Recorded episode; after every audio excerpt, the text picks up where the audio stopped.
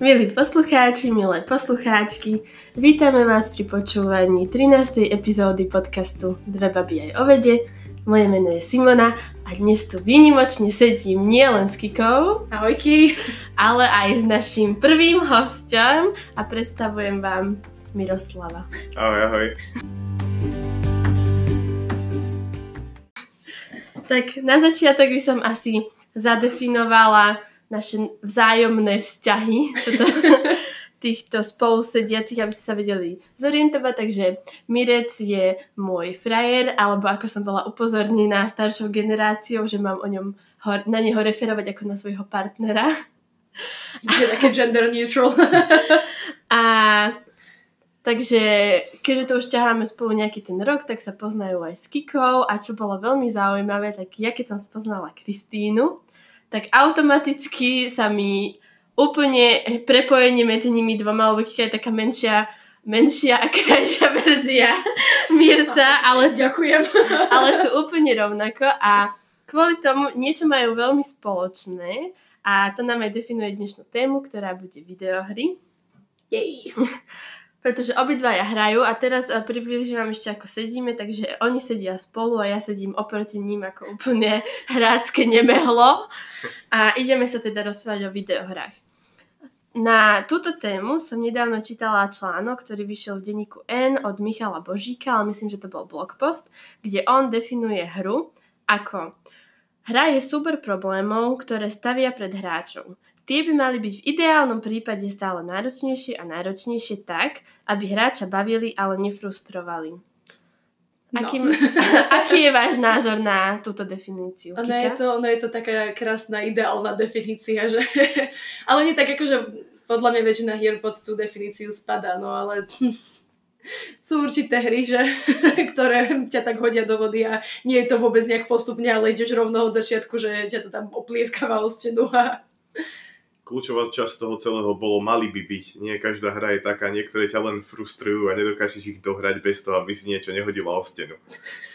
Takže a výborne Miloš, si mi úplne si mi tak nahral na lebo ja sa chcem práve v tomto podcaste venovať téme, že či sú hry, či hry spôsobujú násilnú činnosť v reálnom živote, či je to také zlé, ako nám je to niekedy často hovorené, ako mladá generácia len sedí za počítačom alebo za konzolou a spôsobuje to len samé neduhy. Takže poďme sa pozrieť, čo na to hovoria odborníci. Kika? No, tak ja som si našla taký článok, ale tak ja som zase špecificky hľadala články s tým, že aké benefity majú videohry, takže ako nemám úplný, že objektívny research spravený, ale našla som článok z roku 2004, takže relatívne ešte dosť aktuálny, kde sa vlastne venovali, je to taký, je to článok, v ktorom vlastne je spravený taký, taká metaanalýza rôznych iných článkov, rôznych iných výskumov, ktoré sa vlastne venovali videohrám a im ich vplyvu na, uh, na ľudskú mysel alebo na ľudský mozog špeciálne teda u mladých ľudí, lebo tak to momentálne sa mi zdá, že je taký najväčší problém a najväčší taký, najviac sa na to tak sústredia média. Ale ty si mi povedala takú celkom zaujímavú vec, čo sa tohto veku týka. Áno, ono to bolo veľmi zaujímavé, že priemerný vek hráčov je úplne niekde inde, kde som si to možno aj ja predstavovala, pretože taká klasická je taký mladý chalán v tínedžerských rokoch, ale na vzorke Američanov sa ukázalo, že priemerný hre- vek hráčov je 35 rokov. Hmm. A je to odhad z roku 2016, takže nemyslím si, že sa to nejako razantne zmenilo za posledné 3 roky, skoro 4 už. Takže no. A mne to príde, že to už bude vlastne tá nová generácia, ktorá vyrastala na tých videohrách a asi ich to natoľko baví, že jednoducho to nevylúčili zo svojho života. Tak, tak.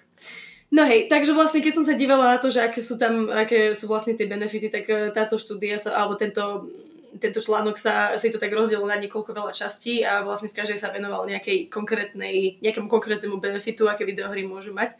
A, a ešte predtým, než prejdem, prejdem k tým konkrétnym veciam, tak e, celkom taká zaujímavá vec tu bola povedaná, že už v dnešnej dobe existuje taká obrovská uh, škála, škála typov videohier, že povedať jednoducho, že toto je vplyv videohry na mozog by bolo ako keby si povedala, že toto je vplyv jedla na telo. Že vlastne musíš sa tak nejakým spôsobom venovať takým špecifickejším typom týchto vecí, keď sa chceš pozerať na nejaké efekty. No a vlastne celý tento článok začal s tým, že porovnávali hratie videohier k hraniu sa aj u, iných zvierat ako u ľudí a tam bola také celkom, tam bol taký celkom zaujímavý bod, keď uh, sa vlastne pozerali na výskum u mladiat potkanov, kde sa vlastne, u, u, nie len u potkanov, ale vlastne u všetkých zvierat, väčšina mladiatiek sa akože hrá tým, že ako keby bojujú, nie úplne akože reálne, ale tak sa tvária, že akože bojujú. A uh, Konkrétne v tomto výskume sa pozerali na to, že čo sa deje v mozgu toho mláďaťa a vlastne zistili, že keď sa mláďatko hrá, tak sa vlastne vyvíja jeho frontálny orbit. Uh, frontálny kortex? Frontálny ko- kortex, hej, um, že vlastne časť mozgu, ktorá je zodpovedná za všetky sociálne interakcie a také tie komplexnejšie procesy, ako keby, keď treba nejak vyhodnocovať situácia takto. Uh, takže Určite hranie sa všeobecne, nie len videohry, ale hranie sa má určite nejaký obrovský benefit a je to veľká súčasť vlastne vývoja nejakého inteligentného stvorenia. Ja by som sa chcela spýtať vás oboch, ale začni mi reť ty, aby si to nebolo potichu, že či sám na sebe pozoruješ niečo, čo by si vedel povedať konkrétny príklad, kedy hra ti pomohla v živote nejako uh, benefične. Tak napríklad spomínam si na tie začiatky hrania, keď som začal hrať, som nevedel absolútne anglicky. V škole som na angličtine pozor nedával, pretože nikdy ma nebavilo učiť sa veci, keď som sa ich musel učiť. Kdežto pri hraní hier som bol niekedy v podstate nútený sa to učiť, ale bavilo ma to, hej. Hral som komplikovanejšie hry, složitejšie hry, ktoré boli možno pre dospelých, ani som ich hrať nemal, ale stretal som sa tam s vecami, ktoré som nevedel prejsť bez toho, aby som si ich nepreložil. Napríklad si pamätám úplne prvé slovo anglické, s ktorým som sa stretol, bolo výťah, elevator. To bolo prvé slovičko, ktoré som si ešte niekedy, keď som hral Dino Crisis 2, musel preložiť, aby som sa dokázal dostať cez jednu komplikovanú pasáž. A potom je tam mnoho iných vecí, napríklad hry mi pomohli nejako sa možno aj zaradiť do spoločnosti v škole, keďže som sa pozeral na tie postavy, ako sa oni zaradili do spoločnosti. Možno mi to trochu aj pomohlo. Ja som bol vždy nie taký celkom seba istý medzi mojou generáciou, skôr som si rozumel so staršími ročníkmi. A tie hry mi pomohli reagovať na svoje okolie svojím spôsobom. Učil som sa od tých postav, ktoré mi boli vzorom. Je tam viacero benefitov určite.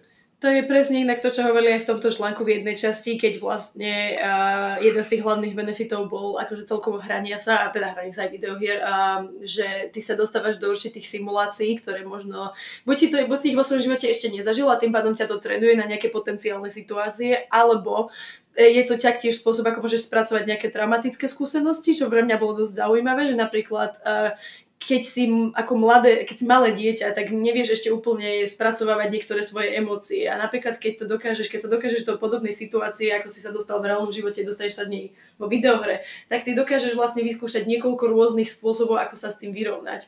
A tým pádom toto ti môže v budúcnosti pomôcť, ako správne zareagovať v určitej situácii. A toto, myslím, že sa to zhoduje, ešte raz spomeniem ten článok od Michala Božíka na denníku N. On tam viac rozpráva o tých hrách, aké hry volil, aj tam má na konci veľmi pekný zoznam hier, ktoré by odporúčal. Mňa ako biologo, biologovi tak ma zaujala hra Spore, kedy na začiatku si nejaký jednobunkový organizmus a v podstate buduješ uh, svoju kolóniu a potom je zrazu z teba nejaký komplexnejší jedinec. Ale on tam, veľmi sa mi páčilo, že tam spomínal, že hry, ktoré on používal sú komerčné, a sú to práve, že kedy to učenie, ako keby, že len taká vedľajšia úloha, presne ako mi spomínal tú angličtinu, alebo nejaké stratégie, že keď ty musíš potr- zaistiť, aby z ekonomického hľadiska ti nejaká spoločnosť prežila, ale aby sa vedela ubrániť, aby mal dostatok jedla, že alebo je tam aj nejaké geo, geopolitické záležitosti, to je zaujímavé, ale čo sa mi, čo sa mi zdalo aj vtipné, aj zaujímavé je, že tie hry, ktoré sú vyslovene vyvinuté na to, že aby boli edukačné, tak hr- deti nebavia jednoducho ako keby, že prekúkneš cestu, že toto je len čisto takéto nudné, edukované kvázi hranie, ale ja chcem niečo, čo bolo fakt, že vytvorené na tú, pre to potešenie. Tak podľa mňa vec je aj tá, že väčšina týchto hier, čo sú vytvorené na to, aby sa z nich deti učili, tak ani nemajú taký, nemajú možno toľko peniazy, aby tie hry spravili reálne zaujímavými. Takže podľa mňa skôr cesta by viedla tak, že zoberme tie hry, ktoré sú naozaj teda komerčné a zoberme si z nich to dobre a použijeme to, keď sa, keď sa deti učia. Lebo napríklad použijem taký úplne že blbý príklad, ale keď si vezmeš Assassin's Creed, tak je toľko rôznych hier z toľkých rôznych historických období. Aj dobre, tak jasné, že je to vymyslená hra, je tam veľa vecí, ktoré možno nie sú úplne správne, ale väčšinou, keď ty prídeš do toho reálneho historického, uh, na to, do tej historickej doby v tej hre, tak veľa tých vecí, ktoré sú tam prezentované, sú správne, akože sú to historické fakty, nie sú to proste, nie je to fikcia. Takže napríklad takým štýlom by sa to podľa mňa dalo použiť. Musím ale skonštatovať, že bohužiaľ sa v dnešnej dobe stretávam s tým, že deti, ktoré teraz hrávajú hry, ako som aj ja hrával v ich veku, 12-13 ročné deti, o, možno už ten mozog pri tom hraní nenamáhajú tak ako kedysi ja. Pretože dneska už je tam možnosť položiť si na koleno telefón, kde na YouTube tú hru niekto hrá a prechádzaš tú hru len, aby si ju prešla. Už není za týmto rozmýšľanie a mm. nekladú sa ti toľké prekážky pod nohy, ktoré musíš prekonávať. Je to je to horšie, ako to bolo kedysi, zhoršuje sa to v tomto smere. Vidíš, to je zaujímavé, že ma vôbec nenapadlo. Ale možno, možno, že my už budeme tá staršia generácia, zase na tú mladšiu generáciu, Keď tak oni si to teraz dajú na mobil, ani nad tým nerozmýšľajú. A tak čo ja viem, tak ja, ja akože úplne sa priznám, ja sa niekedy hľadám na YouTube veci, lebo neviem, ako ich prejsť, ale o... tak ale vždy sa snažím, akože vždy niekoľkokrát si skúsim akože prísť na, tú, na to riešenie sama, až potom ako keby sa mm-hmm. siahnem po tom YouTube, hej, ale uh, Neviem, no. Toto, toto je veľmi dobrý bod, že si načrtol, lebo ešte sa chcem k nemu vrátiť nakoniec tomu, že už nová generácia má mobil na kolene, ale ešte, ešte tam nie sme, Mirec. Ja v podstate hrávam hry v takých dvoch fázach, že najskôr teda si to nastavím na vysokú obtiažnosť, potrápim sa, prejdem to, som hrdý na to, že som to prešiel a potom presne príde ten YouTube, keď je treba zbierať trofejčky na Presne, presne. Po, potom, potom už keď tá hra je prejdená, už ten najväčší goal je splnený, tak mi to je jedno a pomôžem si tým YouTubeom. Ale s tými najväčšími prekažkami tej hry sa vlastnou hlavou, podobne ako Fico. Áno, potrebovali sme sem vtrieť politiku do tohto podcastu.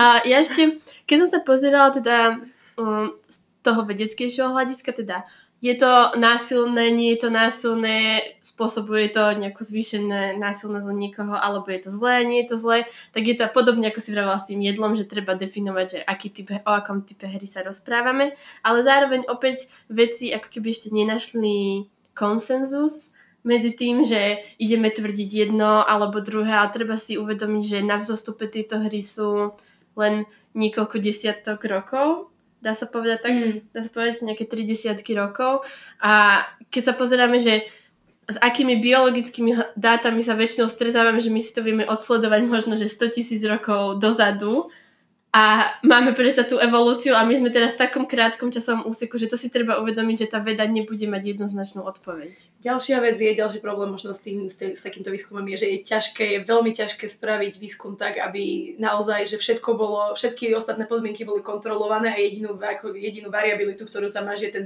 teda napríklad ten typ hry, ktorú hráš, lebo u väčšiny ľudí je dosť ťažké že, tak nejak zadefinovať, že si človek, ktorý v živote nehral videohry, hej, alebo proste, že do akej miery si hrával predtým videohry a teraz akým štýlom to ty nejak odmeriaš, ako to nejak zadefinovať, ako vytvoríš nejakú hypotézu.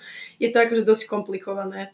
Ale čo sa týka tohto násilia spôsobovaného videohrami, ja som našla celkom takú zaujímavú vec, že No čo myslíš, že aké hry podľa týchto ľudí, ktorí tvrdia, že hry spôsobujú násilnosť, aký typ hier je to, čo tí ľudia hrávajú? Podľa mňa to budú nejaké akčné a nejaké strieľačky.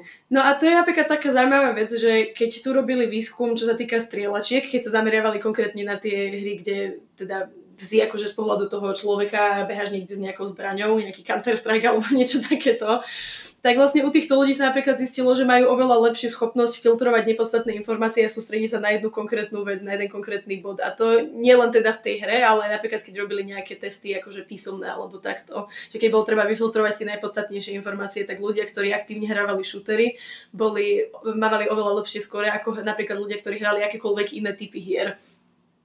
Ale to je zaujímavé, myslím, že si to aj ty predtým ešte ako sme nahrávali spomínala, že nedá sa presne odčleniť to, že povie, že napríklad ľudia, ktorí hrávali počítačové hry alebo videohry, mali lepšiu potom kreativitu alebo niečo sa u nich zvýšilo, lenže zase to nevieš nalinkovať, že či to bolo kvôli tej hre sa to zvyšovalo, alebo oni už práve takíto ľudia s týmto typom kreativity radšej sa upínajú na hranie videohier, keď im to vytvára nejaký nový svet alebo rozšíri predstavivosť. Čo sa týka ešte tej agresivity, ktorú by mali teda podľa niektorých starších hlavne generácií hry spôsobovať, nemyslím si, že to je pravda. Myslím si, že na každého človeka to vplýva inak. A zároveň si myslím, že to je jedno, keď je ten človek proste agresívny už povedzme od prírody, že to má v sebe, tak jedno, či sa tie hry hrá alebo nie. Je to v tom človeku. Vždycky je to na tej konkrétnej osobe. Není to niečo, že dám teraz nejakú skupinu ľudí, ktorej dám hrať hry a bude automaticky tá skupina ľudí sa správať inak, bude ovplyvnená tým hraním videohier. Je to o ľuďoch.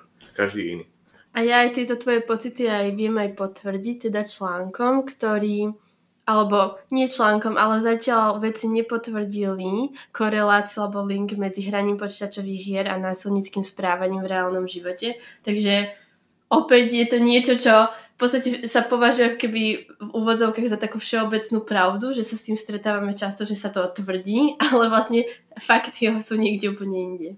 No ja mám taký názor a chcem teda vedieť, že či si, vy si to myslíte, že ja si práve že myslím, že hranie videohier možno môže nejakým spôsobom znižovať nejakú agresivitu, pretože ty keď máš tú možnosť, že treba povedzme, že máš blbý deň v práci alebo v škole a môžeš prísť domov a vybúriť sa na tej nejakej strieľačke alebo na niečom, tak predsa len nejakým spôsobom ti to musí pomôcť vyrovnať sa s tým, so frustráciou, nie? Presne, to je teraz môj život posledné roky. Necítim sa veľmi dobre v práci, chodím rozčúlený z roboty domov a najväčší relax je sadnúť si za tú telku, prejsť nejakú príbehovú hru, uh, uvoľním sa pri tom maximálne, proste dosť mi to pomáha. Čiže mne to neškodí, mne to prospieva. A ja, ako ja, ako počítačové alebo videohry teda vôbec nehrávam, ale aj že vôbec mi napríklad nikdy neprikážalo, že Mirec hráva videohry, pretože ja to mám podobne s knihami, že keď tam vidím ten príbeh, tak ja mám ten príbeh vo mne nejako, že viem sa odstrihnúť od reality a byť vlastne niekde úplne inde. Takže beriem to, že úplne sa viem vcítiť do toho, že vám to prináša, ako aký typ odreagovania vám to prináša a viem si to tak ako prepojiť s tým čítaním, ale sama neviem nič. Ale zároveň som sa ale stretla s takým prípadom. A ten človek bude presne vedieť, o kom hovorím, že uh, mali na novo kúpené PlayStation a začali sa hrávať hru a bol to človek, ktorý predtým moc hry nehrával, že skôr bol taký ten, že sa pozeral ako niekto iný hrá hry. A teraz to bolo také, že o, tak mám to playko, tak idem to teda skúsiť. A potom mi ten človek písal, že o môj bože, asi sa rozplašem, strašne mi to nejde. A úplne chudia človek bol úplne rozhodený z toho, akože na ďalšie 3 dní, tak som potom povedala, že vieš čo, daj sa na tú ľahšiu úroveň, nie je v tom žiadna Takže no. Ja by som aj z vlastných skúseností viem, že ono to vyzerá tá počítačová hra, že len sedíš a si ťuká, že je to najprimitívnejšie záležitosť, čo môžeš robiť, až kým si, som si ja nezobrala niekedy ten ovládať, že ja sa chcem hrať a mne sa páči, keď sa Mirec hrá, tak to vyzerá ako keď ja niekedy, keď pozerám trošku iným okom, že to vyzerá ako keď pozeráš film, vieš, že sa tak hýbe ten pohľad a väčšinou keď ja držím ten joystick, tak mám proste taký ten pohľad z vrchu na nejakého človeka vlastne, že nikdy sa neviem pozerať pred seba, lebo si neviem meniť ako keby, že ten pohľad, aby mi to sledovalo, kam ja kráčam, no je to úplná katastrofa. Čo sa týka tohto, som človek, ktorý neznáša nedokončené veci, čiže väčšinou, keď začnem nejakú hru, tak sa ho ozaj z celých síl snažím dokončiť, ale stretol som sa už ja e, s hrami štýlu Dark Souls, hej, The Search a tieto podobné hry. Jednoducho som to začal hrať a automaticky, keď som cítil, že tá hra ma viac trápi ako teší, prestal som to hrať. A tam si myslím, že je tá cesta. Netreba hrať hry, ktoré z teba robia agresora. A zároveň tak vy sa viacej asi pohybujete v tých hráckých komunitách alebo poznáte viac ľudí, ktorí sa hrajú. Vedeli by ste na niekoho takže ukázať prstom, ako nie, že tu menovať, ale si vybaviť na niekoho, že by ste povedali, že tohto človeka by som považoval za závislého, alebo myslím, že tomuto človeku to neprospieva. Nepoznám ani jedného človeka takého. Ja nepoznám a myslím si, že keby som takého človeka stretol, tak je to presne ten človek, ktorý prejde okolo zapálenej marihuany a je hneď závislý že človek, ktorý proste má tendenciu byť závislý na veciach. Mm-hmm. Ja som, keď som sa pozerala na závislosť, už je to aj zadefinovaný pojem, sa to nazvali to, že Internet Gaming Disorder. A ale napríklad, opäť sme na vzorke USA, tak z tých, myslím, že to bolo 150 miliónov hráčov, tak za závislých sa považuje alebo sú považovaní len 3 až 4% čo mi príde, že akože dosť malé percento závislosti na to, ako sa opäť je to, ako je to prezentované a čo nám hovoria tie dáta. Podľa mňa táto závislosť je taká, že zase je to ten prípad takých tých rodičov, čo tak prehnane chcú ochraňovať tie svoje deti, že, lebo podľa mňa takíto ľudia si nevedia akože tak nejak v hlave zadefinovať, čo vlastne závislosť je. Závislosť je, keď nedokážeš fungovať bez tej veci, keď akože spravíš čokoľvek, aby si mohol istú vec robiť. A podľa mňa takých gamerov je hrozne málo, že, že ľudia, ktorí veľa času trávia hraním videohier, to robia preto, lebo ich to baví, ale nie sú to ľudia, ktorí by neboli schopní sa od toho odtrhnúť. A podľa mňa strašne veľa rodičov, možno ešte tej mladšej generácie, no určite mladšie než sme my, tak má taký ten pohľad, že ježiš, tento moje dieťa trávi strašne veľa času za počítačom, ale mal by si taký, mala by si taký istý názor, keby tvoje dieťa napríklad malo strašne rado futbal a v kuse by chcelo chodiť von a hrať futbal, vieš, že podľa mňa je tu taká tá stigma toho, že obrazovka. A obrazovka je zlo. A obrazovky, obrazovky nemôžem dovoliť mať nejakú moc nad mojim dieťaťom. Ale väčšinou práve tí ľudia, ktorým toto tak strašne vadí, tak sú presne tie typy, ktoré presedia pol života za televízorom. Presne, bože, ďakujem. ďakujem.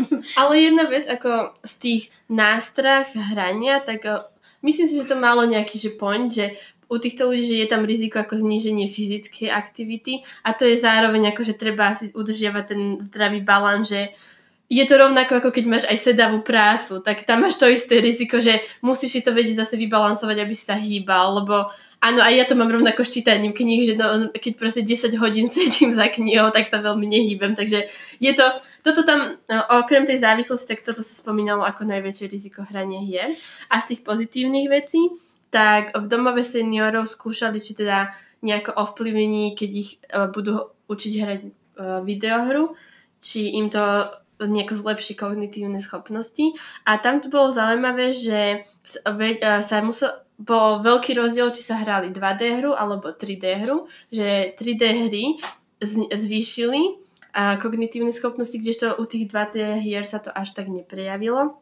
Ale zároveň uvádzal sa tam aj príklad, kedy to porovnávali so skladaním uh, puclí, že keď skladáte puzzle a vy sa s časom sa naozaj zlepšíte v tom a niečo sa zmení v tom, ako rozmýšľate, ale zároveň či vám to pomôže na druhej strane rýchlejšie nájsť kľúč alebo si spomenúť, kde sme ich nechali. Takže je to, to toto, čo sa týka benefitov hrania a výskumu v tom, tak sme veľmi na začiatku. Ja som chcela ešte pridať k tomu uh, tým 2D hrám a 3D hrám, že vlastne je tam dosť veľký rozdiel aj v tej mechanike toho hrania, lebo keď máš 3D hru, tak predsa len musíš nejakým spôsobom ty predpokladať a rozmýšľať, že čo bude za ďalším rohom, si rozmýšľať, že je za tebou, čo je pred tebou, kdežto keď hráš 2D hru ako nejakého Super Maria, tak vlastne, keď to je môže úplne jednoduchý príklad, tak ty v podstate jediné, čo musíš, musíš sa naučiť nejakú vzorku toho, že čo sa vlastne bude diať pred tebou. A tým, že ty budeš neustále opakovať ten level a budeš prechádzať určitými um, tými ako keby patterns. Čo je pattern? Vzormi? Vzor, aha. Vzor nejakého správania tých vlastne tvojich nepriateľov, ktorým sa buď musíš uhnúť, alebo ich musíš zničiť, tak eh, je to trošku iný štýl rozmýšľania, ako keď hráš takúto 3D hru. Máte vy nejakú obľúbený typ hry? No, poď mi rec. Obľúbený typ hry, no. Od detstva mám rád uh, hry na štýl Resident Evil, hej. Čiže aj sa rád bojím pri tých hrách. Uh, neviem, čo by som k tomu ešte povedal. Také, tie, také tie hry, kde nevieš, aké zlo číha za ďalším rohom. Také, čo ťa dokážu zaskočiť, prekvapiť, možno aj vystrašiť. To je asi môj najobľúbenejší štýl hier. Ja si tak podobne. A ja mám tiež rada proste RPGčka, alebo teda role-playing games, kde máš nejakú postavu, za ktorú hráš, buď si ju sám vytvoríš, alebo tu už nejaká predvytvorená postava hráš nejaký príbeh. Ako ja nemám veľmi rada multiplayerové hry, pretože tam je podľa mňa zase taký inak problém s tým, že tam že čas, strašne často sa stáva, že sa tam vytvorí už nejaká taká toxická komunita a keď nie si dobrý v tej hre, tak ste úplne že zlinčujú. A také veci ja vôbec nemusím, akože dosť veľa času trávim s nepríjemnými ľuďmi v reálnom živote, nemusím aj na internete. Same, same. Takže, takže asi tak. Veľmi dôležité je v tých hrách obľúbiť si tú postavu, za ktorú hráš. Keď je tá postava pre teba nepodstatná, tak ťa nebaví celá hra. Musí sa vedieť vcítiť s hlavnou postavou, si myslím, a ideálne aj s vedľajšími postavami. Tak. E, tak ja by som ešte pridala potom k tým benefitom tých hier a vlastne k tomu, že sa ľudia boja, že vlastne pri, alebo boja, alebo tak je taký veľký strach z toho, že sa znižuje tá pohybovosť pri hraní hier. Tak ja by som chcela len možno podotknúť, že teraz sú také dosť ako sa v nedávnej dobe začali vyvíjať hry, e, podľa, ktoré sa volajú, um, že majú augmented reality, čo je vlastne ako keby upravená realita, čo je ako keby taká sestierská vec virtual reality, akurát, že vo augmented máš nejaký reálny priestor, v ktorom existuje, že iba sú tam pridané veci. A to je napríklad Pokémon Go alebo Wizards Unite a to sú hry podľa mňa, ktoré sú úplne super, pretože ťa motivujú, aby si sa hýbal, lebo celá pointa tej hry je, že musíš chodiť, musíš kráčať, musíš generovať kroky a keď chceš niečo spraviť, musíš za tým konkrétnym bodom ísť, musíš ísť na nejaké miesto. A čítala som dosť veľa krát sa mi akože na Facebooku ukázali rôzne články, kde ľudia hovorili, že napríklad um, ľudia trpiaci depresiou majú strašne radi Pokémon Go, pretože je to pre nich každá, je to taká každodenná motivácia, že vysť z toho domu a prejsť sa aspoň ten kúsok. To je pre tých ľudí, čo nemôžu mať psa Ale chcú, chcú sa dostať von, že dáva ti to taký dôvod, že výjsť u- z domu. Takže ľudia, nehambíte sa, že hráte Pokémon Go, ja sa nehambím. Ešte stále je to cool. Mirec? Také tie momenty, kedy len niekde kráčaš a musel sa tváriť, že ti zrazu niekto niečo napísal a ty podrieš iným smerom, nabrali úplne inú váhu. Čiže ja tú hru tiež milujem a pomáha mi v bežnom živote. No a keďže to nahrávame 31.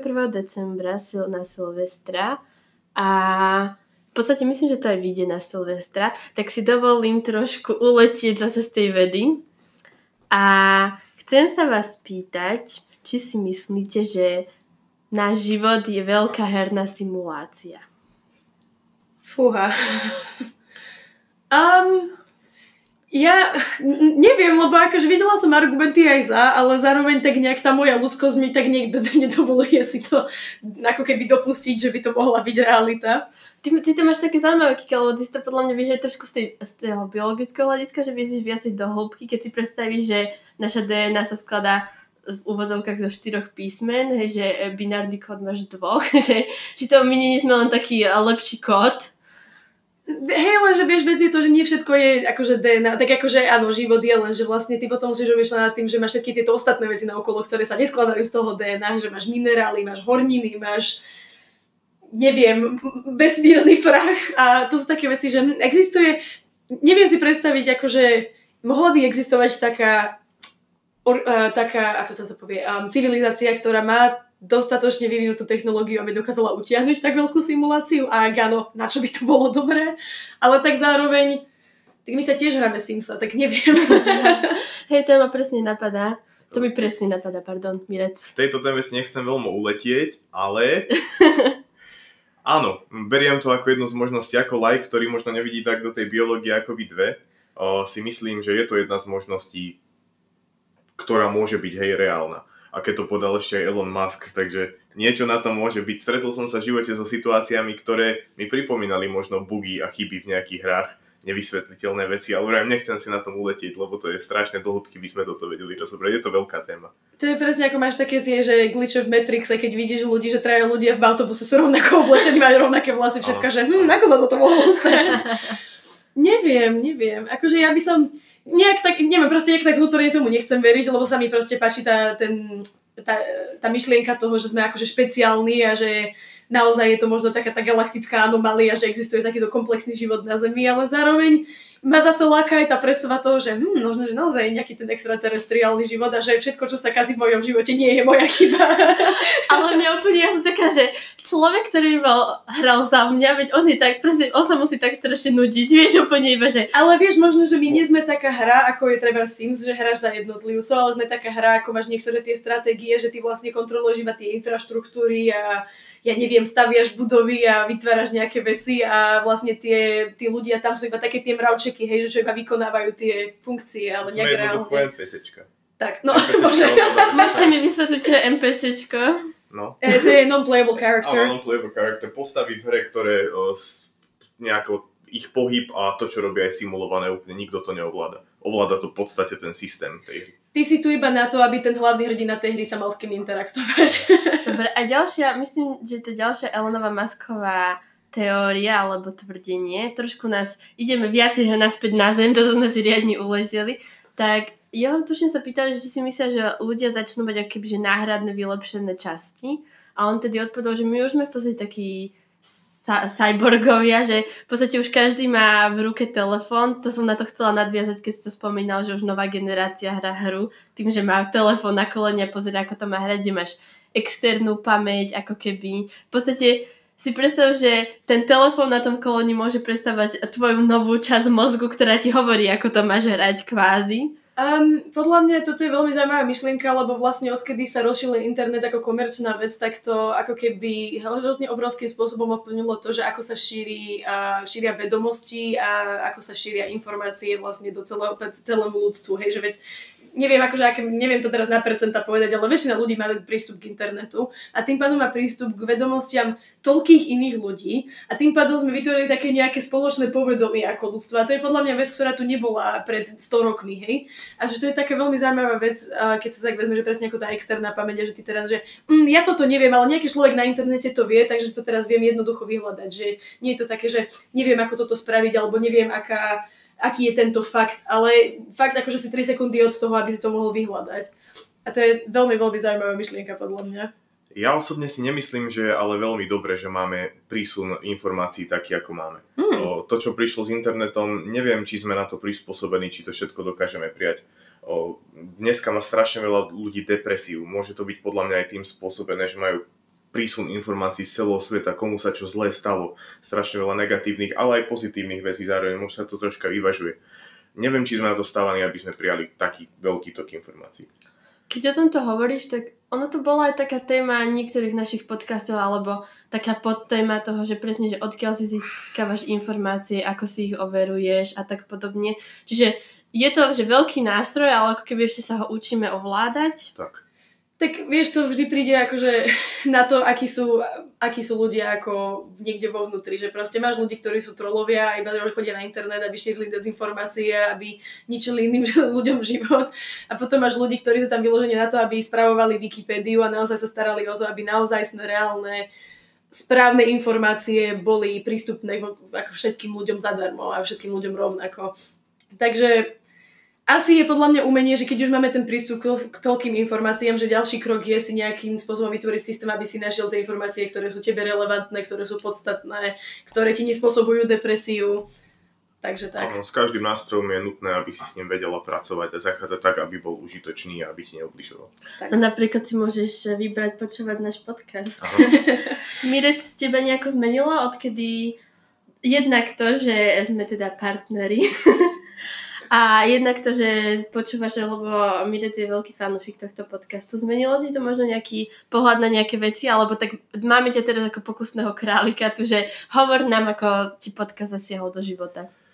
Dozvedel som sa mnoho zaujímavých vecí a verím, keďže vám to ide, ako vám to ide, že sa ešte ich veľa dozviem. Určite budem ten podcast počúvať, pokiaľ mi budú uši slúžiť. Čiže je to užitočná vec. Celkovo podcasty sú ten dobrý stroj informácií keď sa ešte do, dobre počúva ten podcast, ako vy dve sa teda dobre počúvate, podľa mňa. Ďakujeme. Úplne objektívny názor. Um, inak keď si hovoril, že kým ti budú uši slúžiť, tak to je ešte taká vec, že by sa možno pridala k tomu, keď si hovorila, že sme takí cyborgovia, že keď sa to tak vezmeš, tak v dnešnej dobe už aj ľudia, ktorí majú treba porušený sluch, tak dokážu... Ja, medicína už dokáže vytvoriť, uh, ako to nazvať, nejaký strojček, ktorý sa pripojí priamo k tvojmu mozgu a dokáže prenašať tie vibrácie do mozgu. Takže ty vlastne už nepotrebuješ mať funkčné uši ako orgán, stačí, že máš funkčnú tú oblasť toho mozgu, ktorá, ktorá je zodpovedná za spracovávanie zvukov. Ale pre mňa je napríklad, e, vrátim sa stále ešte k tejto téme, napríklad aj také, že GPS alebo Google mapy v tvojom telefóne, že si predstav, že ako sme obdivovali, že vtáky, že vedia nájsť proste, že odletí do teplých krajín, lebo majú nejakú lokáciu v mozgu a my to zase máme v tom telefóne že ja už sa tiež viem dostať na sever v pohode a nemusím ani pozerať mach na strome, keď ďalej obrastený. Inak akože, viem, že toto je možno trošku odveci, ale k tejto téme napríklad písal aj Dan Brown v poslednej knihe, čo sa volala Pôvod a tam, ako mne sa tá kniha strašne páčila. Ako ja viem, že veľa ľudí má Dana Browna taký vyhradený názor, že akože príliš si ulietava, ale podľa mňa v Pôvode mal hrozne veľa zaujímavých myšlienok a vlastne jedna z nich bola, že um, je úplne jedno, o čom bola celá tá knižka, ale v podstate tam došlo k tomu, že sa dostali k nejakej obrovskej počítačovej simulácii, kde sa teda pozerali na minulosť života, ale aj na budúcnosť. A vlastne tej budúcnosti hovorili, že ľudia ako druh biologicky sa už nemajú veľmi kam posunúť, ale vlastne predpoklad je, že tým štýlom, ako sa vyvíja technológia, ako sa vyvíjajú ľudia, pravdepodobne ako keby sa ľudia vyvinú z homo sapiens na niečo ďalšie, čo bude vlastne nejakým spôsobom spojenie medzi tou technológiou a tým človekom. A vlastne tam presne hovorili o týchto veciach, že koľko veľa ľudí už má dnes proste náhradné končatiny a takéto veci. A že vieš, reálne ruky, ktoré, ktorým dokážeš ovládať prsty, pretože vedia prepojiť tú, um, tú uh, náhradu, tú, tú, hej, vlastne k mozgu a tým pádom dokážeš normálne ovládať, keby si mal neurónny náhradná takto. Takže ako podľa mňa v budúcnosti určite nejaký takýto spoj nastane. Keby som sa mal pozrieť na nejaký film alebo na nejaký svet, o, sci-fi svet, ktorý si možno myslím, že je najre, najreálnejší, čo sa týka nejakej vzdialenej budúcnosti, tak asi Ghost in the Shell pre mňa. Mm-hmm. Tam sú presne mm-hmm. tieto umelé tela, hej, keďže to ľudské telo už možno nestíhalo s niektorými vecami, nestíhalo to spracovať, nevládalo tie veci robiť, boli ľudské tela nahrádzané umelými. A tam smerujeme. Tým, čo aj vravíte vy dve, že hej, meníme si nejaké kluby, kolena, lakte, načúvate zariadenia, e, kosti v tele. Myslím si, že toto je také najbližšie k tomu, čo môže byť o 40-50 rokov.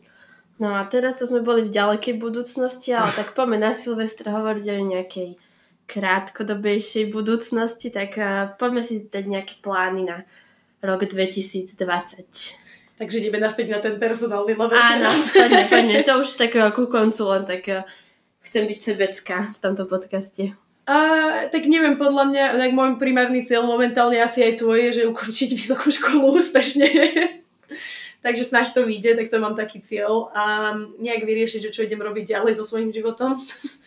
to sú také veci, čo mi tak nedávajú spať v noci, ale snaď to nejak vypáli. A to môžeš sa o to viac hrať, keď nemôžeš spať.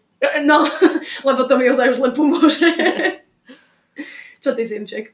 Ja, tak ako si spomínala, určite tá škola. Ja som chcela spomenúť aj tento podcast, že chcem sa veľmi poďakovať všetkým, ktorí nás začali počúvať tento rok. Začali sme pred 4 mesiacmi. Mm-hmm pre 4 mesiacmi, 3 mesiacmi? Tromi, myslím, že tromi. 3 mesiacmi, ďakujeme veľmi pekne. Myslím si, že nový cieľ je zase pridať nejakú ďalšiu nulu k našim poslucháčom, že keby sme sa dostali na tisícku budúci rok, tak by to bolo krásne, tak vás poprosím, aby ste nás šírili. Najlepšie, ak nás popri tom aj označíte. Mňa nájdete na Instagrame ako Sima potržník. Kiku, keď si napíšete krstná, medzi každým písmenom dáte bodku, ale ešte dám priestor Mircovi, aby nám mohol povedať, aké sú jeho plány budúci rok. No tak s touto mojou hviezdou sa musím naučiť bývať asi, no. Nevrajím, že to bude jednoduché, ale myslím si, že si na seba zvykneme, keďže sme tak dlho žili teraz od seba. Vieš, my, my sme mali už takú simuláciu, si ma bývala so mnou. A Kika to vydržala mesiac. no, no dobré, ale taký to nie, to ja som sa neosťahovala kvôli tebe.